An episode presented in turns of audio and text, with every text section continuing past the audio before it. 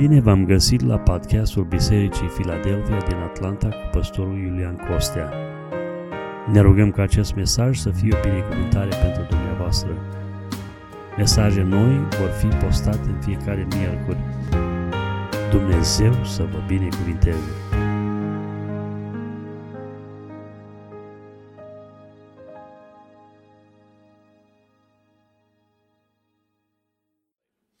Iubiți frați și surori, vă invit pe toți cei care aveți Scriptura cu dumneavoastră să o deschidem împreună la Epistola Sobornicească a lui Petru, capitolul 1. Vom citi versetele 1 și 2 cu mențiunea că acest cuvânt este uh, pregătit și rânduit pentru timpul de învățătură în dimineața aceasta. Deci cuvântul Domnului din uh, întâia epistolă sobornicească a lui Petru, capitolul 1, versetele 1 și 2 spun în felul următor. Petru, apostol al lui Isus Hristos, către aleșii care trăiesc ca străini, împrăștiați prin Pont, Galatia, Capadocia, Asia și Bitinia, după știința mai dinainte a lui Dumnezeu Tatăl, prin sfințirea lucrată de Duhul spre ascultarea și stropirea cu sângele lui Isus Hristos. Harul și pacea să vă fie înmulțite. Amin. Iubiți frate și surori, în dimineața aceasta începem uh, parcurgerea pas cu pas a celor două epistole scrise de omul lui Dumnezeu Petru, de apostolul Petru, un bărbat pe care Dumnezeu l-a ridicat pe scena istoriei pentru a sluji, uh, despre care Domnul Iisus Hristos face afirmația că pe mărturia lui va zidi biserica sa.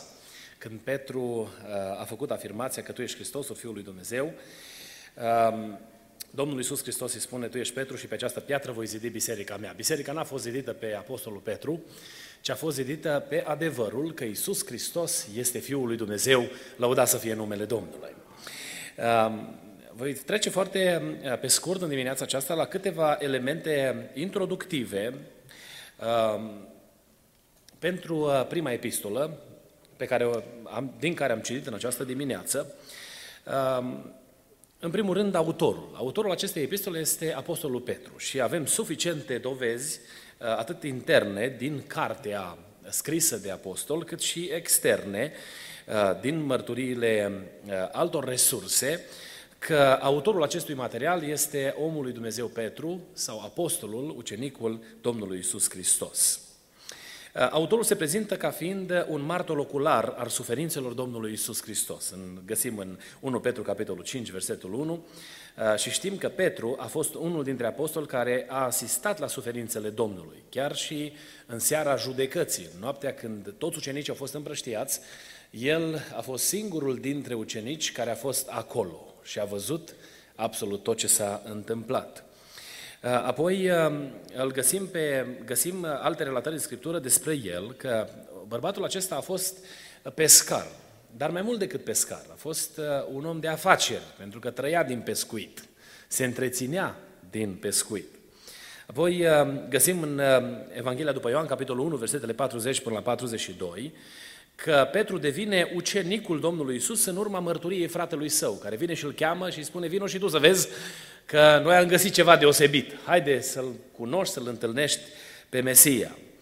Primește numele de Petru chiar de la Mântuitorul. Pe el îl chema Simon și Domnul în Evanghelia după Matei, capitolul 16, îi spune de acum înainte, tu ești Petra, tu ești Petru, pentru că pe această piatră voi zidi biserica mea, în urma afirmației despre care deja vă spusesem. Uh, îl găsim pe Petru um, ca fiind unul dintre uh, cei trei ucenici care fac parte din grupul intim. Uh, al Domnului Isus. Merg cu el pe munte, în anumite situații găsim împreună. Sunt mai multe referințe scripturale și am să trec doar uh, repede peste ele. Matei, capitolul 17, versetul 1 și 2, Evanghelia după Marcu, capitolul 5, versetul 3 și 7, Evanghelia după Marcu, capitolul 9, versetul 2 și apoi 14 cu 23. Sunt versete care vin și susțin lucrul acesta, arătând pe Petru în grupul de uh, ucenici Uh, apropiat Domnului Isus. Pentru că din cei 12, Domnul a avut o relație mai strânsă cu trei dintre ei, fiindu-i uh, aproape. Apoi uh, îl găsim uh, ca fiind un lider uh, născut, este liderul ucen- grupului de ucenici. Este omul care vorbește în numele ucenicilor, ia cuvântul când Domnul pune întrebări, are inițiativă. Apoi, după înviere, Domnul se ocupe personal de el. Găsim pe Domnul Isus Hristos că are dialogul pe care nu de mult l-am citit din Evanghelia după Ioan, capitolul 21, cu el și îl întreabă, Petre, mă iubești? Și Domnul îi alocă spațiul acesta pentru recuperarea lui și reașezarea lui în lucrarea de slujire. Domnul Iisus Hristos se ocupă de uh, ridicarea lui. Apoi uh, îl găsim tot după înviere uh, că este botezat cu Duhul Sfânt împreună cu grupul de ucenici și apoi, plin de puterea Duhului Sfânt, umplut de Duhul Sfânt al lui Dumnezeu, se ridică în fața mulțimii care era adunată la Ierusalim și vorbește cu autoritate, spunându-le celor de atunci că voi l-ați răstignit pe Domnul Isus Hristos, voi l-ați dat la moarte pe Fiul lui Dumnezeu. Apoi um, îl găsim uh, în Cartea Faptele Apostolilor că a fost chemat să predice Evanghelia celor tăiați împrejur, adică evreilor. El a fost bărbatul uh, uh, care a fost pus deoparte pentru lucrarea aceasta specială de a propovădui Evanghelia celor tăiați împrejur. Um, Cartea Faptele Apostolilor este împărțită în două. Jumătate vorbește despre slujirea și activitatea uh, omului lui Dumnezeu Petru și cealaltă jumătate vorbește despre lucrarea și slujirea omului lui Dumnezeu Pavel. Pe Petru Dumnezeu îl consacră lucrării de slujire între evrei și îi încredințează propovăduirea uh, evreilor, iar apostolului Pavel Dumnezeu îl consacră încredințându-i responsabilitatea propovăduirii Evangheliei printre neamuri. Uh, îi găsim pe acești doi bărbați prezentați în aceeași lumină, cu aceeași autoritate în Cartea Faptele Apostolilor. Uh, istoria spune că a murit în Roma, răstignit, în timpul lui Nero, în jurul anului 68 uh, după Hristos.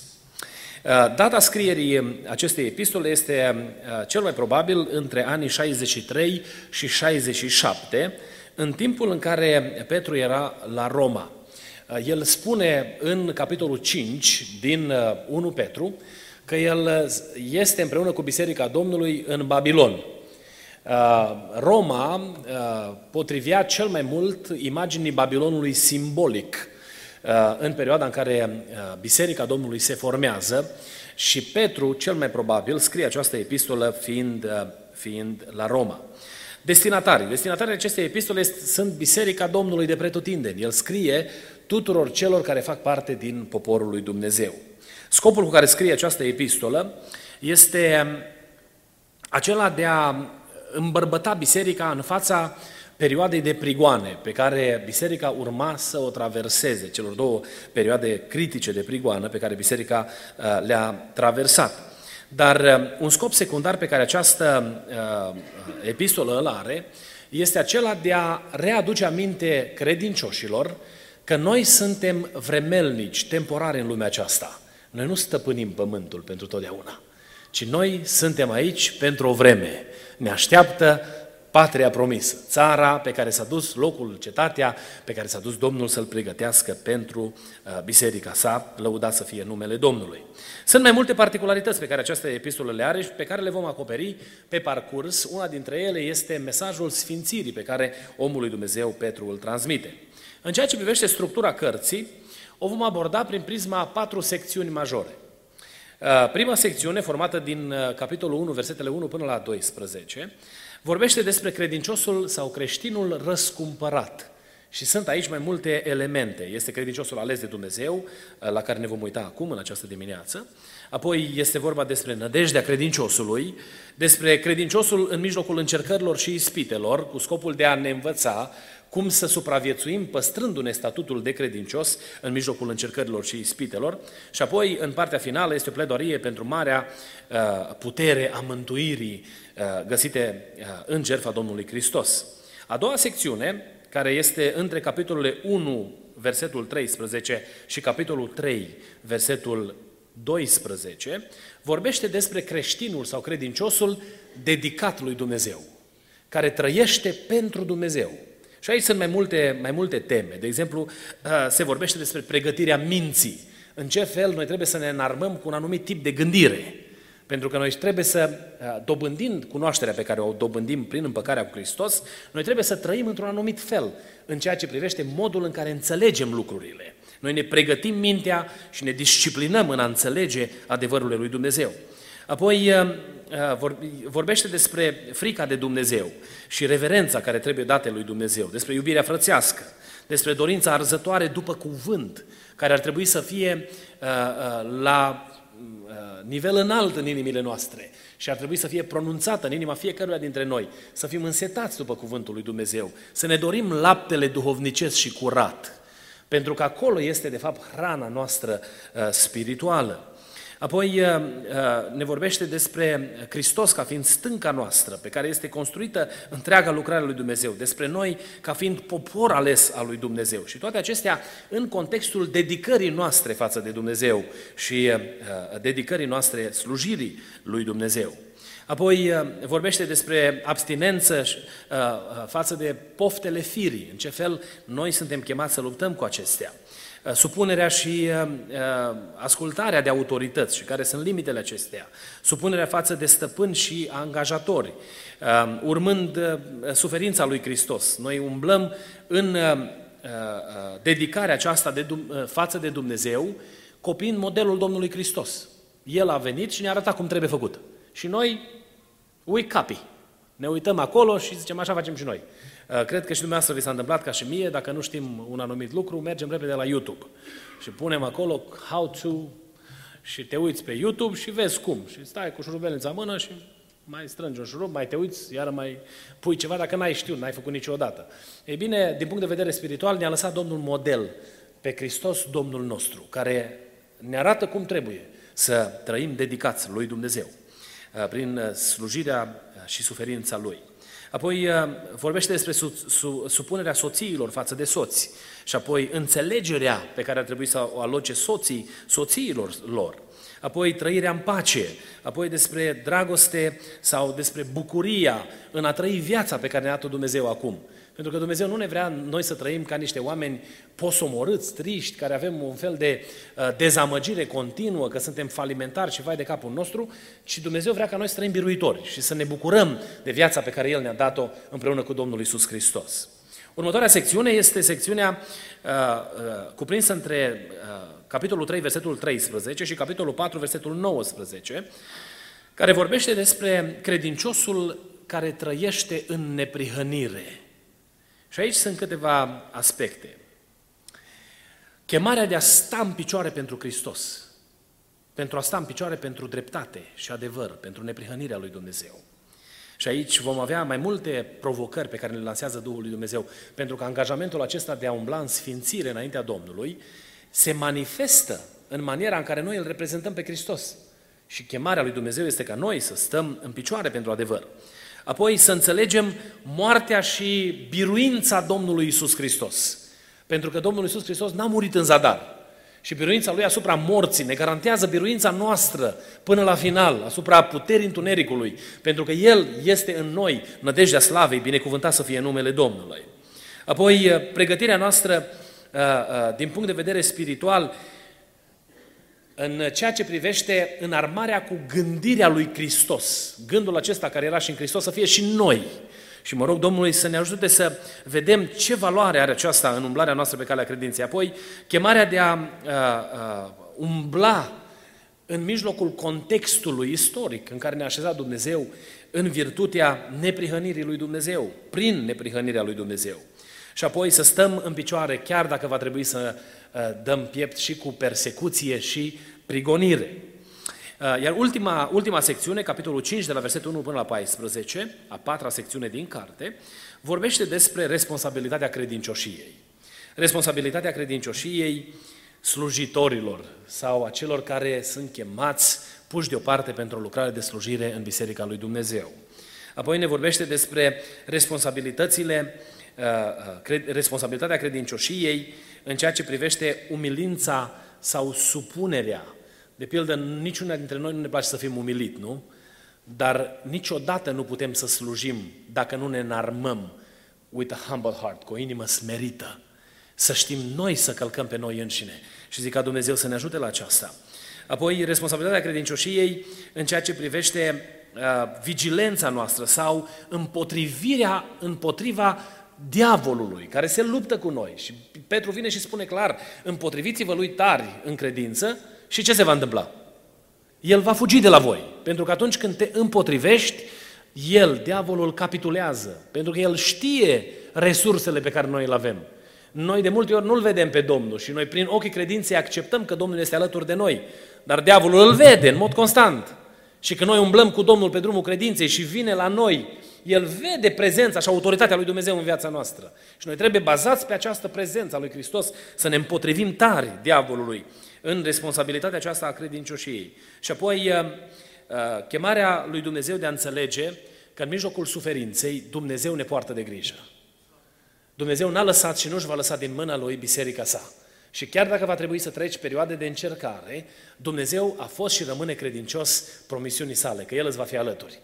Și avem aceasta ca mărturie pe scară largă. Uitați-vă la providența lui Dumnezeu pentru Biserica Pentecostală din România. Dumnezeu a binecuvântat Biserica Pentecostală sub comunism, când a fost uh, opresată și a fost apăsată de autorități. Și biserica a înflorit, pentru că Dumnezeu proteja și protejează biserica lui. Lăuda să fie numele Domnului. Dar nu numai biserica pe plan general, ci când ne uităm la plan, pe plan specific, noi, ca și credincioși, am trecut prin încercări și Dumnezeu ne-a fost alături. Cred că toți putem mărturisi în această dimineață că dacă n-ar fi fost Domnul de partea noastră, s-ar fi ales praful și pulberea de noi. Dar suntem în picioare până astăzi pentru că Domnul ne-a stat alături. Și El e credincios promisiunii Lui. Așa cum a stat alături de tine un an în urmă, doi ani, cinci ani, zece ani în urmă, El continuă să-ți rămână alături până la capăt. Și Petru vrea să ne ajute să înțelegem aceasta, că în împlinirea, această responsabil, împlinirea acestei responsabilități a credincioșiei față de Dumnezeu, noi nu suntem singuri, ci Dumnezeu apără interesul nostru. Amin. Aș vrea acum din aceste două versete să aduc înainte dumneavoastră câteva uh, provocări aplicative, care în următoarele patru minute le vom, uh, le vom acoperi. Apostolul Petru spune aici câteva lucruri. Uitați ce spune. Petru, apostol al lui Isus Hristos, către aleșii care trăiesc ca străini împrăștiați prin Pont, Galatia, Capadocia, Asia și Bitinia. După știința mai dinainte a lui Dumnezeu Tatăl. Apostolul Petru vrea să le aducă aminte credincioșilor care au fost aleși de Dumnezeu că locul în care ei se găsesc este sub privirea lui Dumnezeu. Și momentul istoric la care se găsesc a fost cunoscut de Dumnezeu mai dinainte. Adică în viața credinciosului ales de Dumnezeu nu se întâmplă lucrurile haotic, ci noi slujim la împlinirea unui plan pe care Dumnezeu l-a avut cu noi.